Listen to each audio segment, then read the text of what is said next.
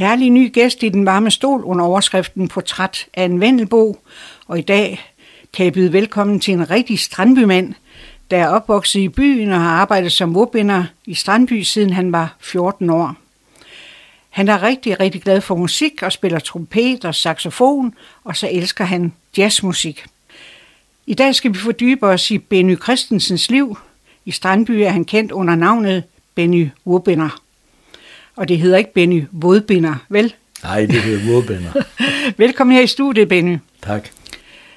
Prøv at give en karakteristik af dig selv. Hvem er Benny Christensen som person? Jamen, Benny Christensen, han er jo ved at være en helt voksen mand. Han bliver snart 80 år, og jeg er født i 1943, så jeg er en krigsmodel, hvis man kan sige på den måde. Men hvem er du som person? Jamen, jeg synes selv, jeg er en glad mand, og har altid taget livet, som det er kommet. At der så nogle gange har været nogle bump på vejen, det er jo sådan livet, det er. Men ellers generelt, så er jeg glad og tilfreds med mit liv. Du sagde før, du var født i 43, altså ja, under krigen, men det kan du nok ikke huske. Nej. Men hvad er egentlig det første, du husker? Jamen, det første, jeg husker, det var jo, at vi boede nede på Søndervej. Vi nærmere betegnet Søndervej 29. Det er sådan et lille lavt hus, der ligger lidt tilbage fra vejen.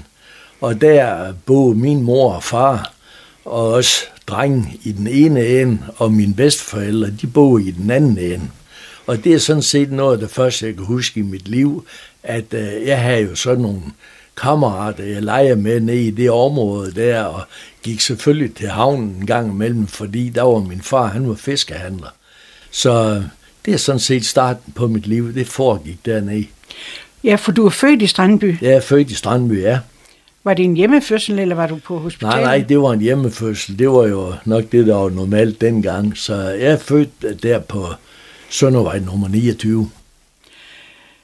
Hvordan så Strandby ud, da du voksede op? Jamen, det var jo det, der hedder det gamle Strandby i dag, dernede, hvor jeg var født. Altså alt det her rundt omkring byen, det fandtes slet ikke dengang. Hvor mange mennesker, der boede i byen, det ved jeg dårligt nok, men et slag på tasken, det var måske rundt 1000 mennesker dengang. Jeg tror ikke, der var flere. Og hvad med forretningslivet som barn? Der kan jeg så huske i hvert fald, da jeg blev lidt større, der var der rent faktisk mange forretninger i Strandby. Jeg tror, der var en overgang, vi talte, der var 28 forretninger i Strandby. Der var jo op til flere købmænd, og der var 2 slagterforretninger osv. Så der var faktisk et blomstrende forretningsliv i Strandby, selvom også ikke der boede ret mange mennesker. Benny, jeg vil også gerne høre lidt om dine forældre. Ja. Og vi starter med din far. Mm-hmm. Og han hed Otto Christensen. Det gjorde han. Hvem var han? Jamen, han var jo en farverig person på mange områder. Han blev så desværre ikke ret gammel. Han døde som 48-årig. Men jeg kan jo huske ham ned fra det gamle hus, som vi sagde, og jeg kan også huske ham, dengang vi flyttede op i Flæskehallen. Han havde gang i mange ting. Han havde blandt andet gang i at lave en slagterforretning, og han havde gang i at have fiskekutter, og han var også uldkrammer, for ikke det skal være løgn, og det var... Han havde gang i mange, mange ting, og han havde minker for øvrigt også. Hvis vi nu tager de erhverv sådan lidt hver for sig, ja. Hvis vi tager slagterforretningen først, hvor lavede han forretningen? Jamen det gjorde han jo så dengang vi flyttede op på Strandvej nummer 37, der byggede han et hus deroppe i 3 etager, hvor mine bedsteforældre de boede for oven, og vi boede selv i midten, og så var der så nede i bunden, der var den her slagterforretning, som han havde, altså guderne skal vide, hvorfor han kom efter, han skulle til at sælge kød lige pludselig, men det gjorde han i hvert fald. Jamen, hvilken uddannelse havde han? Jamen, han havde jo aldrig lavet andet end hvad fiskehandler nede på havnen, så det var den uddannelse, han havde. Så der startede han, altså som fiskehandler? Ja, fordi det var jo hans far, der startede den forretning, og så kom han jo selvfølgelig til at overtage den efterhånden, som han blev ældre, og så til sidst så døde hans far, så var jo ham, der kørte videre med det firma der. Men så ville han pludselig være slagter. Ja, det var en af de ting, han pludselig ville være, for han solgte jo den fiskforretning ned på havnen, og så skulle han jo lave noget. Jeg tror faktisk, han startede med at have en minkfarm dengang, sammen med en kompagnon. Og så den der slagterforretning, det var så efter, vi flyttede op på Strandvej nummer 37, og der havde han jo så også gang i andre ting. Blandt andet blev han jo uldkrammer. Han solgte for øvrigt også malerier. Og sådan var der flere ting, at han havde med at gøre. Men jeg tænker nu, hvis vi lige bliver ved slagterforretningen. Ja. Når man ikke er uddannet slagter, hvordan klarede han sig så? Jamen, han havde nogle bekendtskaber i København, som kendte en, at der havde forstand på det der med at drive en slagterforretning. Og det var en dame, og hun kom jo så til Strandby, kan jeg huske, dengang jeg var ikke ret gammel, og startede med at skulle passe den her forretning, men det gik så desværre kun i cirka 3 måneder. Så har det været så stor et svind i den der forretning, så det kunne fatter godt se, at det bliver ikke ved med at gå, fordi så stor var omsætningen ikke, så det kunne bære alt det der svind, at der var. Fordi der skulle jo være en fin udstilling. Det var hun jo sikkert vant til fra København. Men det gik ikke rigtigt, som hun havde regnet med. I hvert fald, de kunne nok ikke selv slet så meget, som der gik i svind derop. Så det stopper altså efter cirka 3-4 måneder.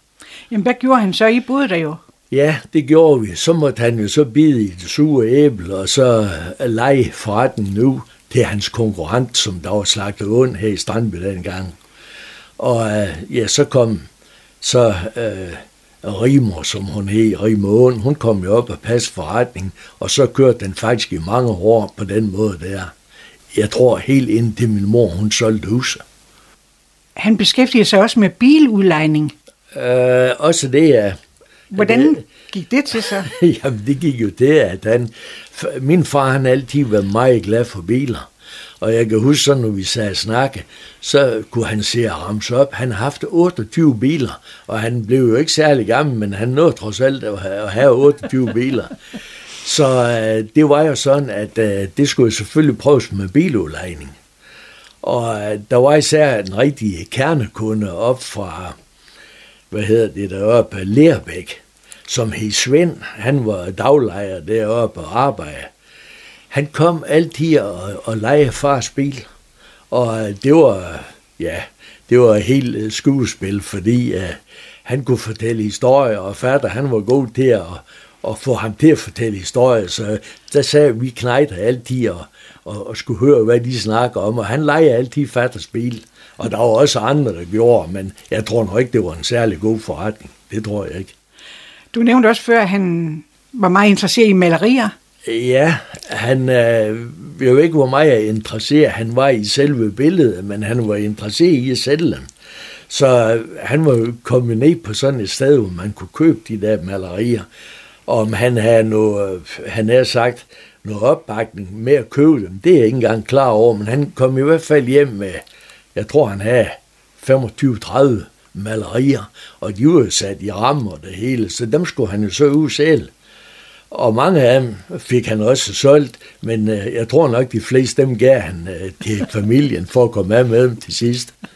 Men det hele foregik fra Strandby? Det hele foregik fra Strandby. Han havde jo altid en bil, så han puttede nogle billeder eller nogle malerier bag i bilen, og så kørte han jo ud og bankede på døren og spurgte efter, vil I købe malerier? Og så gik snakken jo på den måde der.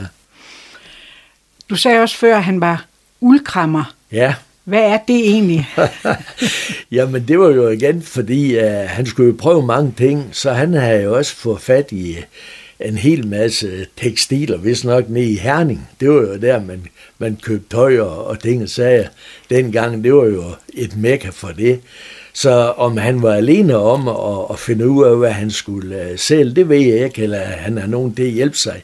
Men han havde i hvert fald en stor bylt, og den der bylt, den puttede han jo også ud i bilen, men når han skulle ind de forskellige steder, så måtte han jo tage den på nakken. Og der var flere historier. Ej, det, om de er rigtige, det ved jeg ikke. Det hed sig, at en gang der gik han ind et sted, der havde lige fanseret gulv. Og dengang han kom derind, der skred fødderen væk under ham, og der faldt han så på ryggen med den her store bylt ned, og den hang så fast i nær aldrig for den her gulvet. Jeg ved ikke, om det er rigtigt. Det lyder til, at han var en festlig mand. Det kan du tro, han var. Han havde også minkfarm. Han havde også minkfarm, ja. Var det meget normalt i Strandby dengang? Det tror jeg faktisk, at mange fiskere havde også minkfarm, og jamen, han havde måske nogle gode tilgange for at få nogle fisk. Det var, der hakkede man jo selv foder og sådan noget. Det gør man jo heller ikke mere i dag. Det gjorde man dengang. Og han har faktisk også kørt på landet med minkfor til andre minkfarme med en bil og solgt på den måde. Så jo, der skulle ske noget over det hele.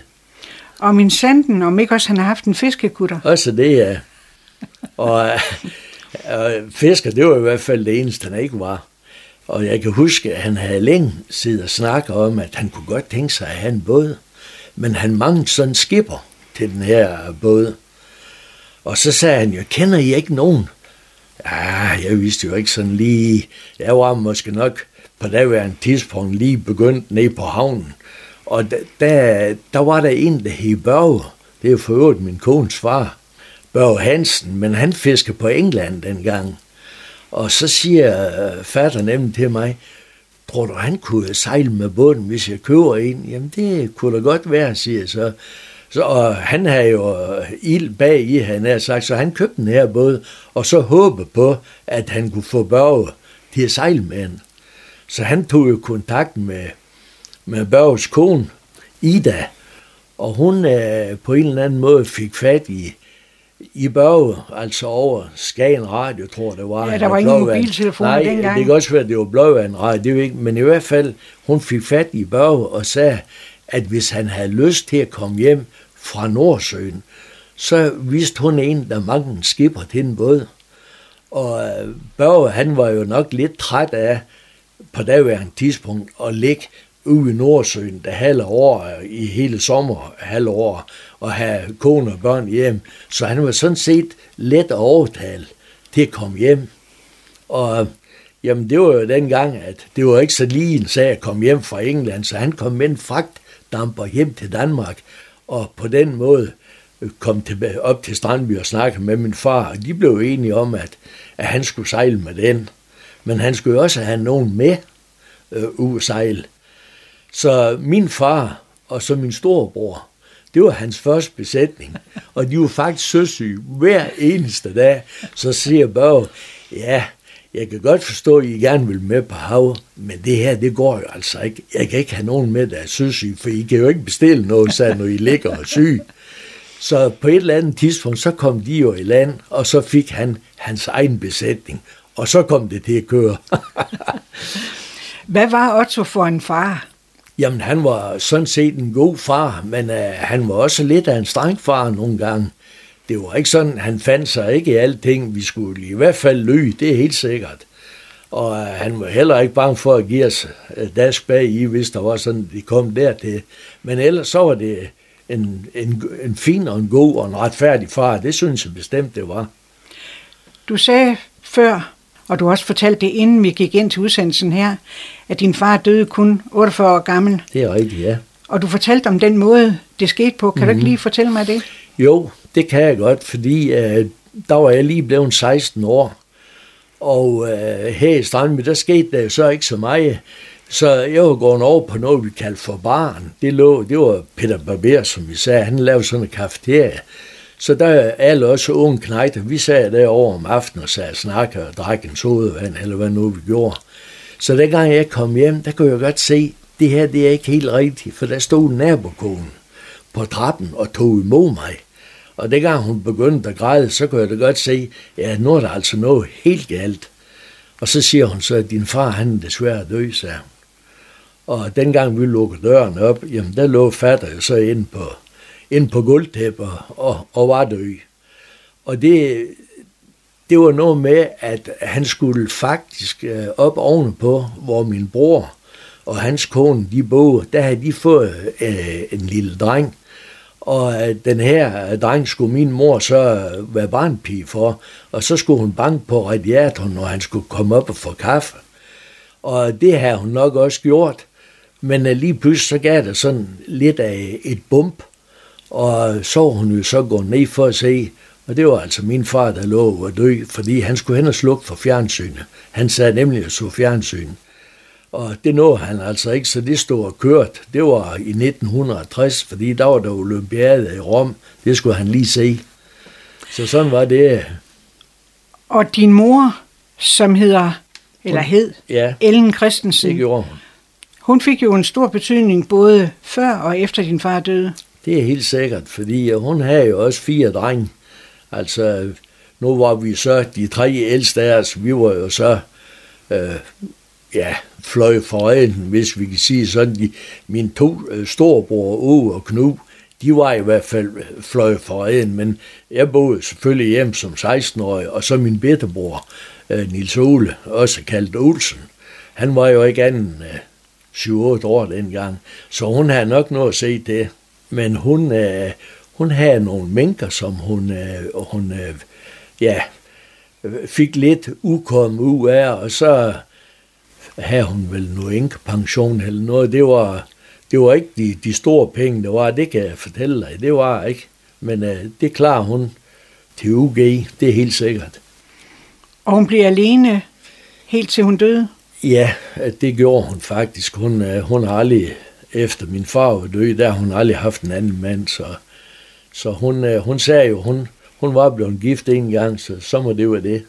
Og det var sådan, hun sagde til dit? Ja, det var det, hun sagde til vores datter, fordi vores datter Inger, hun sagde, jamen farmor, du har jo ingen mand. Jo, det har jeg, siger min mor så. Jeg har jo Otto, det var jo min mand. Jamen, ham har du jo ikke længere, han er død, skal du så ikke have en ny mand? Nej, det skal jeg ikke, sagde min mor, fordi hun var blevet gift, så det var godt nok for hende. Så hun var både en sej og en kærlig mor? Det er helt sikkert, også i den grad. Du er født på Søndervej i Strandby. Jeg er født på Søndervej, ja. Prøv at beskrive dit barndomshjem.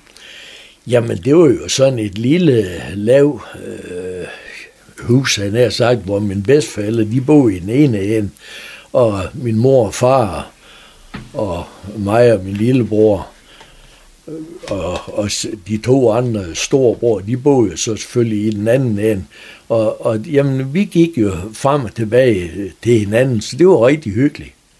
Det var en god barndom at have, i hvert fald kunne gå ind til sine bedsteforældre, helt bortset fra min bedstefar, han skråede, og han ville også give mig en skrå en gang imellem, og det var ikke helt din, jeg kunne tåle, så lå jeg og brækker mig derind. Men sådan var det. Du har nævnt dine brødre. Du har 3 brødre. Jeg har 3 brødre, ja. Prøv at beskrive dine søskende, hvem de er. Jamen, min ældste bror, Åge, han er så desværre død for 8 år siden. Og jamen, han var jo på Samlecentralen blandt andet her i Strandby. Og han var uddannet komi over ved Erhard Nielsen, købmand Erhard Nielsen. Og så kom han ned på Samlecentralen som kontormand. Og ja, han havde også en jolle, han drev lidt fiskeri med, og indtil han faktisk blev pensioneret. Og min anden bror, han bor i Hirtshals. Og han er uddannet bager. Han kom i lære i Savn ved en bagerkrave, og så den der bager, han flyttede så til Hirtshals.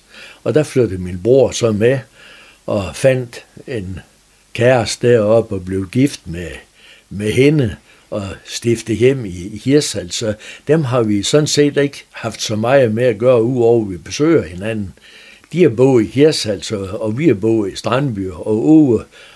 Og Anne, som hans kone hedder, de har også altid boet i Strandby. Og min lillebror, Niels Ole, han bor også i Strandby. Hvad lavede du som barn, inden du skulle i skole? Hvad fik du tiden til at gå med? Ja, men altså, vi legede jo altså cowboy og indianer, eller hvad nu det gjorde. Og vi legede ligesom sådan nogle børn, de gør dernede i det område. Gik til havnen og gik til stranden, og ja, fik det til at gå på den måde. Og så på et tidspunkt, så skulle du i skole. Så skulle jeg i skole, ja. Ja, jeg formoder, at det var i Strandby skole. Det var det. Husker du din første skoledag? Det gør jeg faktisk ikke, men jeg husker, jeg var mega træt af at gå i skole, og det har jeg altid været. Og hvorfor var du det?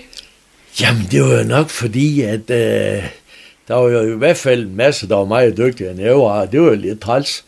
Men på den anden måde set, altså jeg hang det på så godt jeg kunne, og jeg kan huske, at vi havde en lærerinde, der boede i Hjerp. Hun hed Fru Keltoft, hende havde vi til regning. Og jeg kunne godt regne sådan en almindelig regning, men så kom hun efter, at vi lige pludselig skulle til at lære brygger. Og jeg kan huske ham, jeg sad ved siden af, han hed Sven Erik. Vi har sat og fundet ud af, jamen det har vi ikke noget brug til, det der med at lære brygger. Hvis vi bare kunne gange og trække fra og lægge sammen og dividere, så mente vi jo godt hjulpet. Så vi blev enige om, at vi ville gå op og snakke med Fru Keltoft, om ikke vi kunne blive fri for det der med de brygger. Og hun kiggede lidt på os. Jamen, hvad vil I så lave? Jamen, så vil vi lave nogle af de der regnstykker, som vi mener, vi kan. Det der med brygger, vi får aldrig brug for. Og det fik vi hende overbevist om. Så vi blev fri for. Hvordan så det, hun kunne gøre det ved jeg ikke. Det gjorde vi i hvert fald. Havde du nogle yndlingsfag? Ja, det havde jeg. Jeg havde yndlingsfag, der hed geografi. Og det var jeg meget, meget, vil jeg sige, god til. Vi var faktisk 2 i klassen, der konkurrerede, hvem der var bedst. Og en gang vandt den ene, og en anden gang vandt den anden. Men det var vi rigtig gode til. Men alt det boglige, det var ikke lige mig. Hvordan så skolen ud, da du startede? Jamen, den var jo ikke nær så stor, som den er i dag. Der var en fløj, og den lå faktisk med 3 fløj, hvor selve skolen, den var i midterfløjen. Og læreren, lærer Fransen, som der var min klasselærer, han boede i den ene fløj med hans familie, og så var der så en gymnastiksal i den anden fløj, og så i selve midterfløjen, det var jo så der, at eleverne de gik, og jeg ved som ikke, hvor mange vi var. Jeg tror, vi var 7 klasser med cirka, det ved jeg ikke, 30 i hver, så det er jo noget med et par 100 elever dengang, tror jeg. Benny, du gik i skole ind til 7. klasse, ja, og tog 7. klasse med. Ja. Hvad drømte du egentlig om at beskæftige dig med? Mange ting.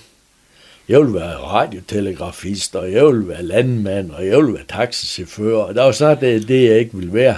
Men enden på dasken, det blev, at jeg blev ordbinder, fordi jeg havde en kammerat, der arbejdede som ordbinder, jeg kom lidt sammen med, og han sagde, det kan være, at du kunne komme ned på værksted og få en læreplads. Og sådan blev det. Jeg kom ned og snakkede med mester dernede, om han kunne bruge en dreng. Og det sagde han, det kunne de godt. Så jeg kom i lære der, som jeg var lige kommet ud af skolen i, det er nok været i april måned. Og jeg startede den 28. maj i lære som ordbinder. Og jeg kan huske, det murbinderi, som der var dengang, det var i et gammelt cementstøberi, og der var de ved at flytte ud fra det der cementstøberi, og så ned på et nyt værksted. Og det var et stort værksted, det var 90 kvadratmeter, det var jo helt vildt. Så jeg hjalp med at flytte alle de der bødenål og snore og tovværk og net derned, og så kom jeg i lære fra 1. juni, og så 4 år frem, så helt så var man ulært. Og du var kun 14 år? Ja, så jeg havde været 18 år, dengang jeg var ulært. Boede du hjemme i den periode? Det gjorde jeg, ja. Og jeg kan huske ugelønnen, da i starten jeg var lærer, den var 28 kroner om ugen. Og vi havde en aftale, jeg skulle give 10 kroner for at bo hjem. Så der var 18 kroner at slå til søren med. Og gå til baren med. Ja, og alt hvad vi ellers skulle bruge penge til. Hvilke opgaver havde man som lærling, som vodbinder? Jamen altså, det var jo dengang, at nylonnet, det var næsten, jamen det fandtes næsten ikke, det var bomuld dengang. Og der var blandt andet sådan noget, man brugte også glaskugler på travlen. Så nogle af de første ting, at man beskæftigede sig med, det var at håndbinde de der net, som de glaskugler, de kom ned i. Og det var sådan nogle stiv twine-snor, Og de her skålfingre, som ikke rigtig var vant til at rykke sådan en snor, så jeg kan huske, vores fingre, eller mine fingre, de blev sådan fuldstændig, gik i opløsning her af stor støv med den bødenål. Så det var noget, der gav hård hud i hænderne, det der. Hvis der skulle sidde en lytter, som ikke rigtig ved, hvad en murbinder har af arbejdsopgaver. Prøv lige at fortælle, hvad det egentlig er, I laver. Jamen i store træk, der laver vi jo fiskegrej til fiskere. Og dengang jeg kom i lære, der var der jo en masse. Navnet vodbinder, det kommer sig af, at der bandt man vodder dengang, som man fangede rødspætter i. Og der var masser af vådbåde her i Strandby. Der var rent faktisk, jeg tror, der på daværende tidspunkt, der er nok været 25. Så, men der hvor jeg så var kommet i lære, der arbejder vi både med våd og travl. Men det er primært altså de ting, en vådbinder han laver. I dag der er de jo så store, så de, ja, det er helt uhyggeligt. Det er slet ikke det at finde ud af. Men det var dengang Strandby havde rigtig, rigtig mange fiskefartøjer. Det var det. Så der var egentlig mange at servicere. Der var rigtig mange. Var det at være vodbinder det, du havde drømt om? Nej, det var nok sådan noget, det rent tilfældigt, at jeg blev det. Og så, jamen nu skulle man jo lave, og jeg havde jo som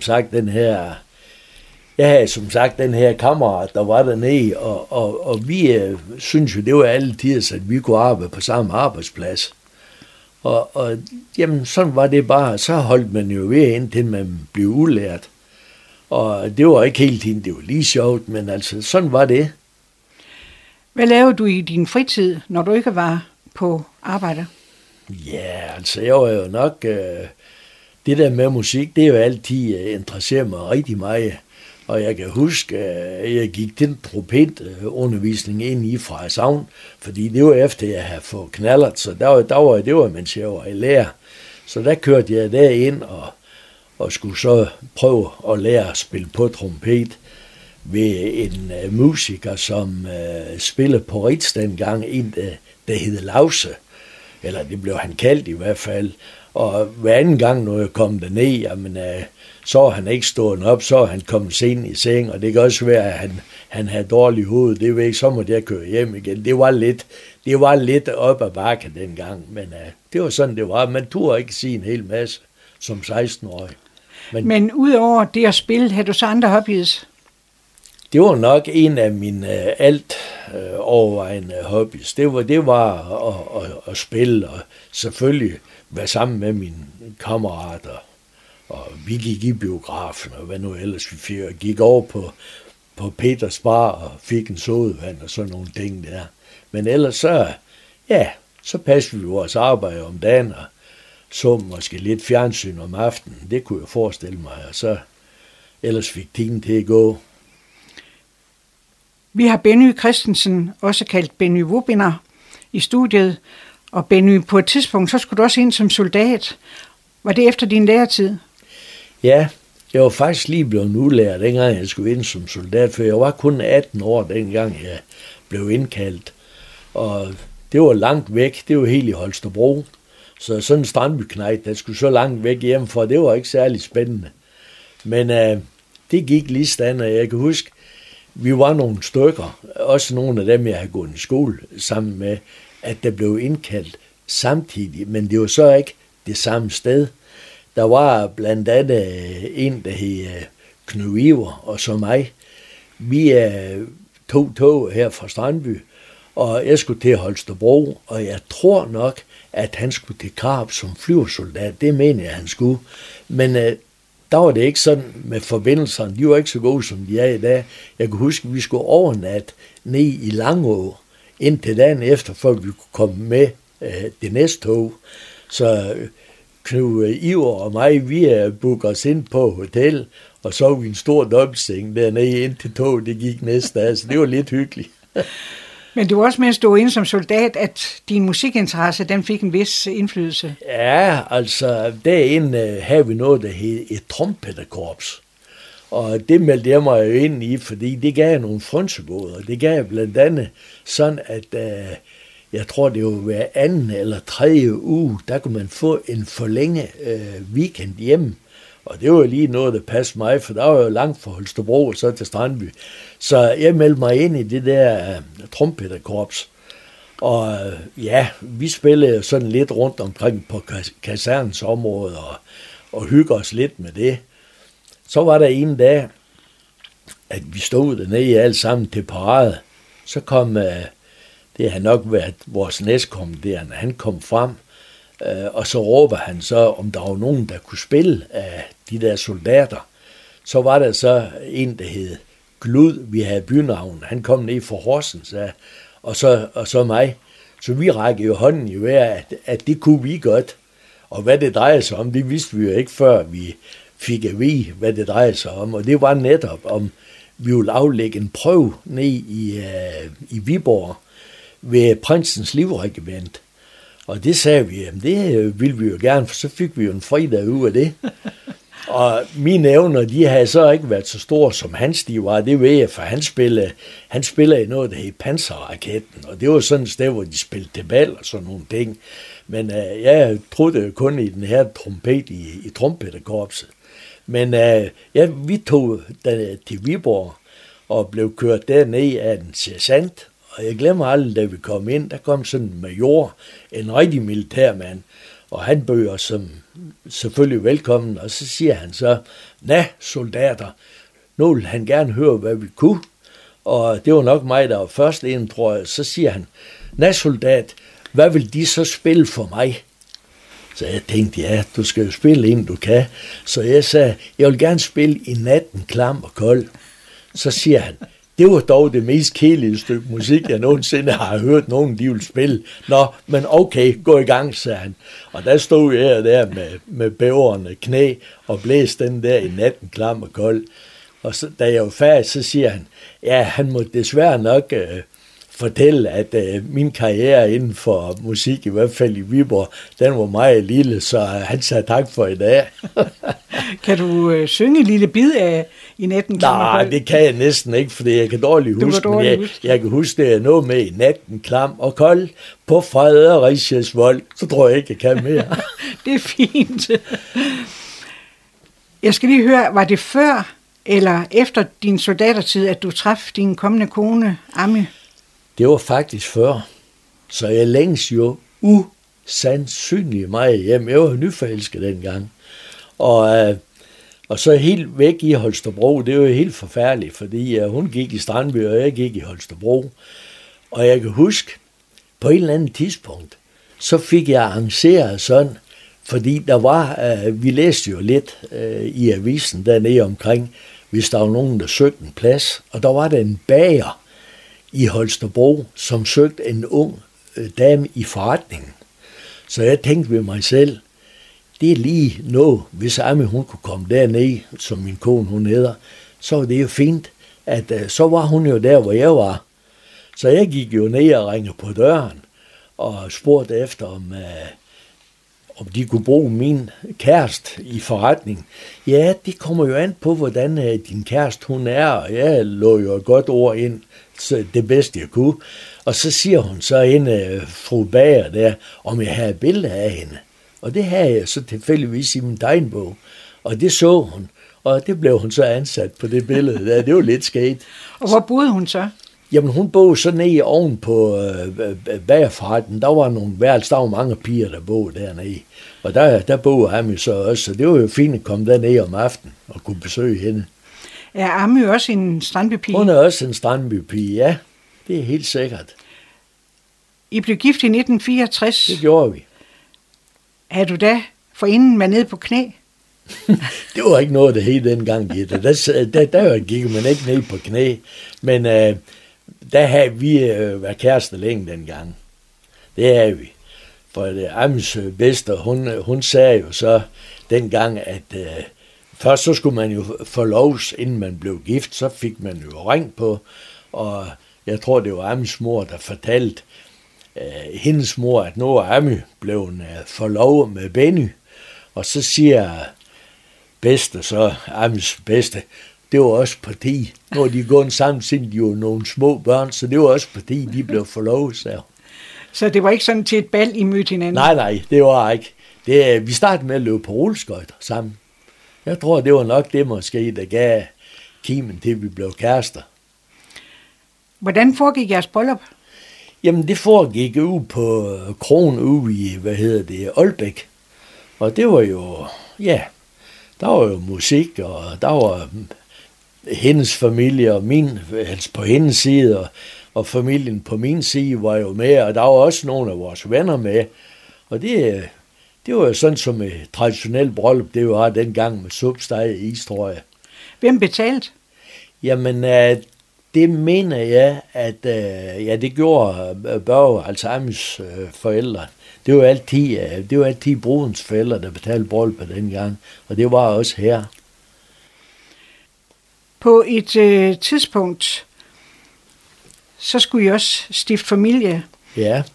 I var gift, og hvor flyttede I så hen? Jamen, det var jo sådan dengang, Gitte, at her i byen, der kunne du ikke få en lejlighed for, hvis ikke du var gift. Altså, der var jo sådan nogle restriktioner. Og der var en lejlighed oppe på Stationsvej 14. Og den fik Ami og mig, men vi skulle altså være gift, før vi kunne få den lejlighed. Og det blev jo så der i december måned. Og så umiddelbart derefter, så flyttede vi ind i den lejlighed der. Og der fik vi Kenneth, vores søn. Ham fik vi, mens vi boede der, og det var sådan en hjemmefødsel. Og jeg kan lige tydeligt huske, at Pallamur, som vi sagde, Palle og Sara, de boede lige overfor. Og der var noget med dengang, at når jordmor og læger, de kom, så skulle sengen, den skulle helst klodses op på nogle mursten eller nogle sten, for ikke de skulle stå og bukke sig for mig ned over den fødende. Så det havde vi længe gået og pjattet lidt med. Så en dag jeg kom hjem og skulle have noget at spise, der havde man jo middagspause, hvor man kørte hjem fra værkstedet af. Så siger Ami så, jeg tror, du skal gå over til Palle og høre, om han har nogle mursten, fordi det er lige op over noget, at vi skal have, at jeg skal føde, sagde hun. Så det var lidt af en hård melding, så om jeg var over at få de der mursten, det kan jeg ikke huske, men det tænker jeg nok, jeg var. Var du med til fødslen? Det var jeg, og jeg kan godt fortælle dig bagefter, det var så stor en, han havde sagt, mundfuld for mig, så jeg fik mareridt natten efter. Og min mor, hun var nemlig overværs dengang, og jeg lå så på en sofa inde i stuen, og min mor, hun lå i sengen ved siden af min kone i en soveværelse. Og på et eller andet tidspunkt der om natten, så siger min mor til Ami, jeg tror lige, jeg kommer til at gå i og se til Benny. Jeg har jo sådan så godt. Der råbte jeg som en gal derinde, der havde jeg mareridt, efter jeg var med til den fødsel der. Hvor arbejdede du efter soldatertiden? Jamen, jeg arbejdede jo så på min gamle læreplads. Men på daværende tidspunkt, der var det sådan, at vi var nede i en bølgedal med arbejde. Der var ikke ret meget arbejde. Så vi blev sådan set lånt ud til Hirtshals, eller charter ud til Hirtshals. Fordi det var nemlig et søsterselskab til værkstedet her i Strandby. Det var jo Ida Christensen, der ejede de der værksteder, og der var, jeg tror på et tidspunkt, der var 6 eller 7 filialer. Så vi blev så lånt ud op til Hirtshals-filialen. Og det var mig og så en, der hed Jens Olsen. Vi blev så lånt ud derop til og kørt derop i bil hver dag, fordi vi havde faktisk ingen arbejde her i Strandby. Og så på et tidspunkt, da vi havde gjort det, jamen i nogle måneder, så siger han mester derop, jamen hvis I er interesseret, så kan I få fast arbejde. Og der blev vi lidt spekuleret på der, fordi det var jo sådan set det, vi gerne ville, men vi synes også, det var lidt træls, vi skulle køre den tur først op om morgenen og så hjem om aftenen. Så Ami og mig, vi snakker meget om, hvad gør vi lige med det her, fordi jeg kan få arbejde op i Hirtshals. Så vi blev enige om, at vi ville se, om vi kunne få stillet an, vi kunne flytte derop. Der havde jeg sådan en bror, der boede deroppe, og han var sådan set bekendt med, at lidt længere op på vejen, der var der et hus til salg, Og det blev enden på dasken, at det købte Ami og mig med familiers hjælp. Det var med kaution og mig og andet, fordi vi havde jo bogstaveligt talt ingen penge. Det havde vi ikke. Og jamen, det var så galt, så dengang, at dengang var en ugeløn som en uddannet urbinder, den var 436 kroner om ugen. Og der skulle vi have noget at spise, og vi skulle forrente hus, og der var jo mange ting, der skulle tages ud af de der penge. Så vi havde rent faktisk et underskud hver uge. Men så var jeg så heldig, at mester deroppe, han siger, du må have lov til at arbejde alt det over, du vil, hvis du vil tjene noget ekstra penge. Så det var på ren overarbejde. Det var det, der gav os brød på bordet. Ellers så havde vi simpelthen, så havde vi ikke råd til at få noget at spise. Så det skulle jeg så tjenes om aftenen. På et tidspunkt så forlader I Hirtshals igen og flytter tilbage til Strandby. Hvad var årsagen til det?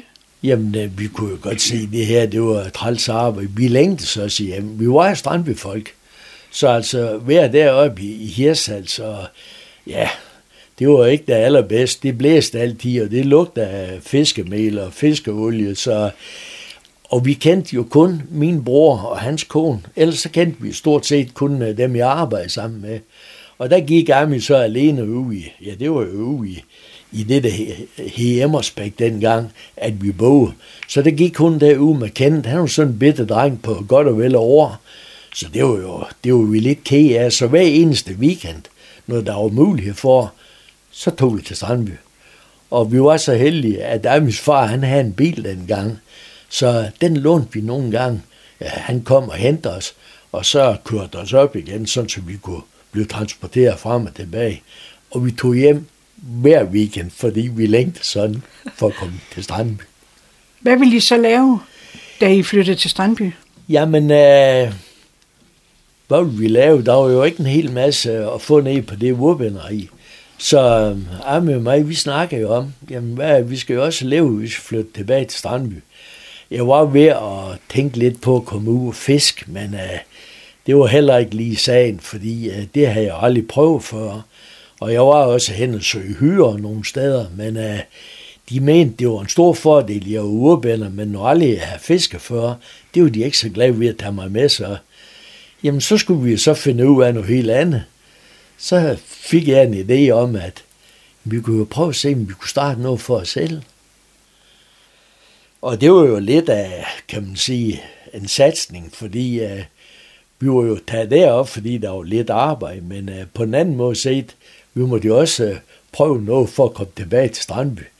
Så enden på det hele, det blev, at vi fik lavet et billigt værksted på lejegrund, og det var i 1968, og der havde vi boet i Hirtshals i cirka halvanden år, måske små 2 år på daværende tidspunkt. Så vi fik det stillet an, at vi kunne få lavet et værksted, og det kostede 16.000 kroner, kan jeg huske dengang. Så skulle der så sættes noget lysstofrør op, og så det hele, det løb op i cirka 20.000 kroner. Og det var absolut den billigste måde, det kunne laves på, og det var 67 kvadratmeter, så der var ikke meget at slå til søren med. Men det var starten på det hele. Og der var kun dig som ansat? Der var kun mig som ansat, og jeg kan lige så tydeligt huske, jeg gik jo på arbejde. Vi startede den 15. september, og jeg gik på arbejde hver dag, og der var ingen, der kom at handle. Så jeg skulle jo gå og lave noget, jeg kunne ikke bare stå og kigge ud af vinduet. Så jeg gik og lavede nogle travl og lå på lager, sådan så hvis der var nogen, der ville købe ind, så havde jeg nogen, der var færdig. Og jeg havde gået og lavet det først i 1 uge, og så i 2 uger. Og hver gang, når jeg kom hjem, så siger Ami, nå, har du haft nogle kunder i dag? Har der været nogen, der vil handle i dag? Og ved du hvad, jeg må så bare sige, desværre, det var der ikke. Men der så gik 3 uger, og der stadigvæk ingenting havde været, så kom jeg selvfølgelig hjem der til middag, og det var jo det samme, der blev spurgt efter, har der været noget i dag? Så siger jeg, ja, i dag har vi fået vores første ordre, sagde jeg. Nej, siger jeg, fortæl, hvad er det, I skal lave? Ja, sagde så, den er ikke stor den år, men vi skal lave 2 kissenet til onkel Arne. Han var fiskehandler, de har fanget rødspætterne i hyttefadet med. Og de koster 18 kroner stykke, de 2 kissenet. Det var min første ordre. Så der var vi nok billigt til salg, tror jeg, med det hele. Lige indtil i oktober måned, der kom 2 af de lidt større både her i Strandby. Og det var for øvrigt Gitte, din far, den ene, Vilhelm, og din onkel, Erik. De kom op, og så siger de til mig, du har været i Hirtshals, kan du lave en flytravl? Så siger jeg, det kan jeg godt, fordi jeg har faktisk nogle opskrifter med hjem over nogle flytravl. Og vi blev enige om, hvor stor den skulle være, der kunne passe til de der skive, som nu de her med de hestekræfter, de har. Så det skulle være en 16-favn flyder. De blev regnet ud i favn dengang. Det var noget med kværkens størrelse og så videre, så videre. Men i hvert fald, så siger de så til mig, det er godt nok, at du kan lave sådan en, men hvornår kan du få en færdig? Og jeg var alene, så jeg tænkte, ja, der går nogle timer i lige fra den ene ende til den anden, når du er alene om det hele. Så jeg sagde, I er nødt til at give mig en uge, og det gik de med til. Og jeg fik en uge til at lave den der travl, så det var meget lidt, jeg var hjemme og sov i den uge. Og det resulterede i, der fik jeg fuldskab, det har jeg haft lige siden. Men så kom det også til at gå godt? Så kom der gang ind, og det var mit held, at det var de 2 skipper, der købte den travl, fordi det var topfiskere her i Strandby. Så de fiskede simpelthen for at bruge udtrykket røven ud af bukseren. Og det var altså noget, der spores rundt omkring, så det var ikke den eneste, vi kom til at lave. Så kom der skred i det hele. Og jeg kan huske, imellem jul og nytår, der havde jeg lavet nummer 2 af flytravl. Og det var til et makkerpar, det var Skejs, som han havde kaldt den ene, og så Karl Johan. Der havde de fisket så meget i den flytravl i ugen mellem jul og nytår, så de har tjent den travl fri, den er også kosten 10-12.000 kroner. Og jeg glemmer aldrig, der kommer Skejs over på værkstedet. Og der havde vi jo åbent også imellem jul og nytår. Der kom han over med en kuvert, og så siger han, Aulien betal det flytravl, du har lavet, for nu har vi tjent dig fri, og vi ved, at du er nystartet, så du skal have dine penge, så. Og der kan jeg godt fortælle dig, Gitte, dengang han talte det var cool cash, det var ikke på en check, det var i rigtige menneskepenge, som vi sagde, der talte han dem op ind på det der bitte skrivebord, jeg havde. Jamen jeg tror, nu bliver vi aldrig fattige mere, der lå 10.000 kroner. Så det er sådan nogle ting, man kan huske fra den tid af, og så kom der skræk i altså. I fik også en opgave over i København? Ja, det var så nogle år senere, det var efter vi var flyttet ned i det nye værksted, som vi fik bygget. Vi var først i det gamle værksted, der var vi i 5 år, og lige nøjagtigt, da de 5 år de var gået, der flyttede vi ned i et nyt stort værksted på daværende tidspunkt. Det var 250 kvadratmeter. Og vi troede, nu får vi aldrig nogensinde pladsmangel mere, men det gjorde vi så lige godt. Men det var dernede fra det nye værksted, vi fik den der specielle opgave. Og det var med at komme til København og lave et net, som der skulle spændes ud under. Der var sådan en stor tribune over Idrætsparken. Og på den tribune, der havde den Danske Bank, der skulle de have en reklame med sådan nogle Pondus, og der skulle males deroppe sådan nogle figurer på de der, ja, hvad er en pondus? Det er vel en pingvin, der skulle males deroppe. Og der havde de fundet ud af, at de skulle have et net, hvor maleren de kunne gå på nettet og male de der ponduser deroppe under buen. Og det var sådan en opgave, de spurgte efter, om vi kunne lave. Og jamen, vi sagde jo ja til det hele. Vi troede, vi var verdensmester, og vi kom også over og fik lavet det der net, og det kom også til at fungere, og det blev også malet, som det skulle, og vi fik alt sammen tilsendt sådan en pondus fra den Danske Bank, fordi de sagde, at det var et fint stykke arbejde, vi havde lavet. Men noget af det sjove, dengang vi var derovre, det var jo, at ham der, Jens Peter, som han hed, københavneren, Jeg var sådan lidt hård i filten nogle gange, så han siger så til mig, nå Benny, siger han, nu må vi se, om dit lortenet, det kan holde. Ud på nettet og gå, sagde han så. Og der var jeg altså bare langt ned, der var faktisk 36 meter, så mine ben, de rystede altså lidt, dengang jeg skulle derude og gå, men selvfølgelig kunne holde. Sådan var det jo. Og vi fik jo også en fin reklame på, for vi kom rent faktisk i fjernsynet. Ham der, Vagn Simonsen, som der var oplæser på daværende tidspunkt, han fortalte i fjernsynet, at de havde været ude og kigge på Danmarks største hængekøje. Og det blev fotograferet med det der net. Og det var altså et, vi havde lavet hernede fra Strandby, og det var lidt skægt. Var der andre Wobinder-forretninger i byen på det tidspunkt? Det var der... Ja, der var jo så der, hvor jeg havde stået i lære. Og der var en af de andre, også som jeg arbejdede sammen med, han overtog det. Så der var et værksted i Strandby, og der var så os, men så var der jo også Lars Peter og Harry inde fra Savn. Og de ville jo gerne ud til Strandby og have et værksted, eller have et firma herude, fordi de havde jo hovedparten af deres kunder, de var faktisk herude fra Strandby af. Ja. Så det var jo også en af vores konkurrenter. Eller kunne I arbejde sammen? Ja, vi lånte lidt ved hinanden. Det gjorde vi. Og på den måde kunne vi arbejde sammen, men vi lavede ikke rigtig noget for hinanden. Men vi, hvis den ene han manglede noget net, som den anden han havde, jamen så hjalp vi hinanden på den måde. Vi havde fint forhold til hinanden. Og I kunne fint eksistere? Ja, det mener vi kunne. Altså, det kunne på daværende tidspunkt, for der var fiskeri jo kommet op igen, dengang, at vi var så tre ombud hernede. Benny, vi skal også lige nå at vende din interesse for musik. Ja, det betyder meget for mig i hvert fald. Hvordan startede din interesse for musik?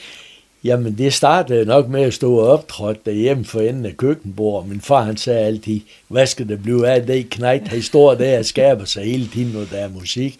Men det var ligesom, det lå i blodet. Og så, mine evner, de har jeg nok ikke været alt for store, for jeg har aldrig blevet god til at spille. Men i dag, så spiller jeg trods alt med i sådan et pensionistorkester. Men det er ikke jazzmusikken, vi spiller. Det har jo altid været min store lidenskab og interesse. Men det kan jeg simpelthen ikke, for det er improvisation, og det kan jeg ikke. Jeg skal helst have den lige vej at gå efter, og så går det så nogenlunde. Så det er sådan noget pensionistmusik, som Lille Sommerfugl og hvad nu ellers de der døgnmelodier, de hedder dengang med Åge. Det er sådan nogle, vi spiller i dag. Spiller du stadigvæk både trompet og saxofon? Ja, det gør jeg faktisk, men nok mest saxofon. Det er det, jeg spiller i orkester i hvert fald. Hvad med din kone, Ami? Spiller hun også på instrumenter? Nej, det gør hun ikke. Hende er nogle gange, ja, at jeg skal jo også øve mig en gang imellem, så det er jo ikke hele tiden. Hun har jo lyttet til musik hele hendes liv, så det er sikkert været nok for hende, det tror jeg. Du har også altid været meget løbeglad. Det synes jeg har. Hvordan har det udmøntet sig? Jamen, det udmøntede sig sådan set for mange år siden, helt tilbage i 1980. Der var vi på ferie på Rodos, og der rendte vi sammen med et par mennesker dernede og havde noget køren med dem, mens vi var på ferie og hygger os. Så siger han lige pludselig hen, vil du ikke med uge løbe i dag? Siger så, jeg er ikke så god til at løbe. Jo, men vi tager stille og roligt. Der har han nemlig løbet i nogle år. Så siger jeg, jamen vi kan godt løbe en lille tur, hvis ikke du er for hård ved mig. Nej, men så hviler vi bare. Og hvordan det så inden gik, så blev jeg rigtig bidt af det der. Så efter vi kom hjem, jamen så begyndte jeg at løbe regelmæssigt. Og jeg løb rent faktisk i 25 år, næsten dagligt. Og det blev sådan en hel besættelse for mig, fordi det var lige godt, hvor sent vi var færdige nede på værksted. Jeg skulle altid ud og løbe, når jeg kom hjem, for så synes jeg, det havde været en dårlig dag. Og det var lige så godt i regnvejr, som det var i snestorm, men afsted, det skulle man.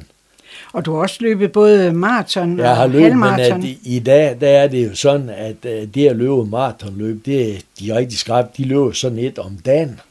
Men dengang jeg løb mit første maratonløb, der kan man sige, der var det ikke. Der var det lidt af en præstation, men det er jo ikke i dag. Altså. Alt det bliver jo mere og mere og mere. Men jeg kan huske, mit første maratonløb, det var et, der gik fra Tværsted, og så her til Savn. Og det var tværs ind over, og der var, vi blev sendt af stemmet jazzmusik. Det var Papadab, der spillede deroppe, så det var en stor oplevelse. Og så løb vi ellers til Savn. Og tro det eller være, men den der løbetur der tabte jeg faktisk 7 pund, altså 3,5 kilo. Så det var altså en god slankekur, kan jeg love dig. Og jamen, så greb det jo så om sig, og så blev det jo til det ene maraton og det andet maraton. Ja, så løb 10, men det er jo sådan som Rico, der løb mig her i Strandby, han har løbet over 100. Så, men på daværende tidspunkt, der var det nok lidt af en præstation mere, end det er i dag. Løber du stadigvæk? Nej, det gør jeg ikke. Jeg har været ved at forsøge her i en alder af, ja, hvor var jeg? Jeg har nok været næsten 75, men jeg kunne godt mærke, det skal du passe lidt på med. Jeg fik sådan nogle ømme ben. Jeg er jo heller ikke gjort forarbejde godt nok og strukket nu og alt det der. Så jeg var klar over, det var nok gået hen og fuldt over for mange gange. Det skal holdes ved lige sådan noget, og det har jeg så ikke gjort. Du har nævnt din søn, Kenneth. Ja. Fik I aldrig flere børn? Nej, jeg er jo kendt og Inge. Vi har fået en dreng og en pige. Og jeg har fået en pige også? Ja. Og hvem er Inge så? Jamen Inge, det er jo verdens søde pige. Hun blev 53 i går. Og jamen Inge, hun bor så sammen med en ven i dag og har et godt liv. Hun var desværre så uheldig at miste hendes mand i en ulykke på havet her for små 20 år siden, så det var lidt hårdt ved Inge selvfølgelig mest, men også for hele familien, for Inge, hun havde 2 små børn på daværende tidspunkt. Så det var lidt af en hård nød at knække den der, men i dag har Inge det godt. Hvor mange børnebørn har I?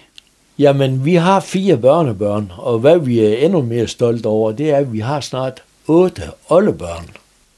Så de har bestilt noget ved de unge mennesker, så det er jo dejligt. De gjorde det bedre end jeg. Ja, det må man sige. Benny, i dag er du pensionist. Ja. Men du arbejder også lidt ved siden af. En lille smule. Jeg er nogle gange nede på dem, der købte mit værksted, som jo var Harry og Lars Peter. Det der hed Strandby fra Savn, Vodbinder, det kom det til at hedde, dengang de overtog mit firma. Og der har jeg så i perioder været nede og hjælpe dem. Og det har så ikke været så meget i år, men fiskerier, det er for nærgående, desværre. Så der er ikke helt så meget i gang i fiskerier, som der har været. Men jeg er heller ikke interesseret i de store grejer. Det synes jeg, jeg er træt af at ligge på min knæ nede på gulvet. Jeg bliver 80 år her om 2 måneder eller 3 måneder, så jeg synes, jeg har gjort min pligt, hvad det angår. Men jeg vil gerne ned og kigge til dem. Jeg vil også gerne ned og hjælpe dem lidt. Og har også været det sidste år, hvor jeg faktisk rigtig meget dernede. Det er så ikke været så meget i år. Og i dag dyrker du også stadigvæk musik? Det kan jeg slet ikke lade være med. Du spiller i det hedder... Munkebandet. Munkebandet. Det lyder lidt forfærdeligt. Er I nogle munke? Nej, vi er, det er fordi, det foregår op på Munkegården. Og jamen, når det foregår på Munkegården, så kan vi jo kun hedde Munkebandet. Og det er fordi, vi er i dag, der er så desværre en, der er død. Vi har været 7 i det her orkester, hvor der har været 6 mænd og så en dame. Så der er altså så... Eller der var 6 munke og så en nonne i det her orkester. Og nonnen hende har vi heldigvis stadigvæk. Og hvor spiller I? Jamen lige for øjeblikket, så har vi sådan spillet lidt rundt omkring på plejehjem blandt andet. Og jeg tror, vi skal til Aalbæk og spille her hen omkring ved den 1. november for nogle pensionister derude. Og så spiller vi sådan nogle melodier, som helt voksne mennesker, de godt kan lide at høre. Nogle af Fiskertommes fra Halifax til Spanien og sådan nogle ting der. Og det har vi fået meget ros fra de steder, vi har været. Så det synes vi, det er dejligt, både for os selv og også for at kan glæde andre.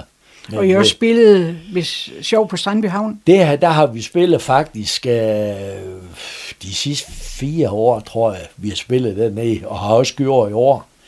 Så det er vi også vældig tilpas med, at der er nogen, der gider at høre på os. Der er endda nogle gange nogen, der danser foran os, så det er jo dejligt. Hvordan synes du, det er at være pensionist i Frederikshavn Kommune? Jamen altså, Gitte, vi må ikke klage. Vi er så privilegerede næsten som nogle mennesker, de kan være.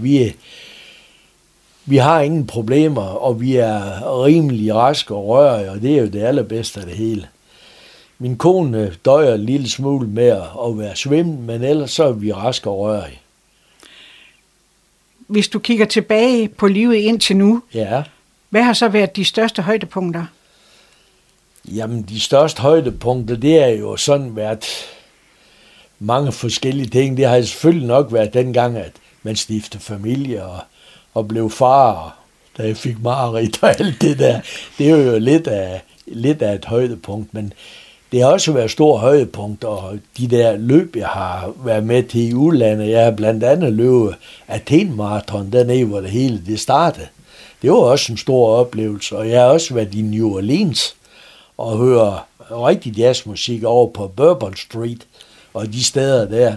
Så jeg synes, jeg har krydret mit liv med mange gode oplevelser og gør stadigvæk. Nu har vi lige været ude sejl på Rhinen i 8 dage, min kone og mig, og det var fantastisk ture. Og det har vi stadigvæk mod på, og heldigvis for det, og kan være med til sådan noget. Så selvom også man er lige ved at være 80, så er der mange gode facetter i livet endnu. Så du nyder din pensionisttilværelse? Det kan jeg fortælle dig, at jeg gør. Hvis du så skulle her til sidst lige kigge lidt fremad, hvad ønsker du dig så i fremtiden? Jamen, jeg ønsker mig selvfølgelig et godt helbred, og det føler jeg, jeg har, fordi det har endnu ikke bremset mig i nogen af mine udfoldelser, bortset fra, jeg var ikke så god til at løbe, som jeg var for 20 år siden. Men jamen, altså fremtiden, den ser jeg positivt på, og håber, at vi får mange gode år endnu. Hvis du skulle komme med en rigtig kloge ord her til sidst, lidt livsfilosofi, hvad skulle det så være? Det skal være, jeg tror, hvis man kan, jeg ved godt, det er ikke alle, der kan, men hvis man kan, tag livet måske lidt lettere, end det mange gange er. Lad være med at bore sig ned i noget og vil gøre noget ved, fordi det kan man ikke. Altså livet, det går sin gang, og hvis man kan så nogenlunde holde de dårlige ting på afstand, så tror jeg, vi er kommet langt. Det var lidt om Benny Vodbinder Christensens liv. Tak fordi du kom, Benny. Selv tak. Og ville dele din historie sammen med os. Det ville jeg gerne. Udsendelsen her var tilrettelagt og produceret af Gitte Hansen.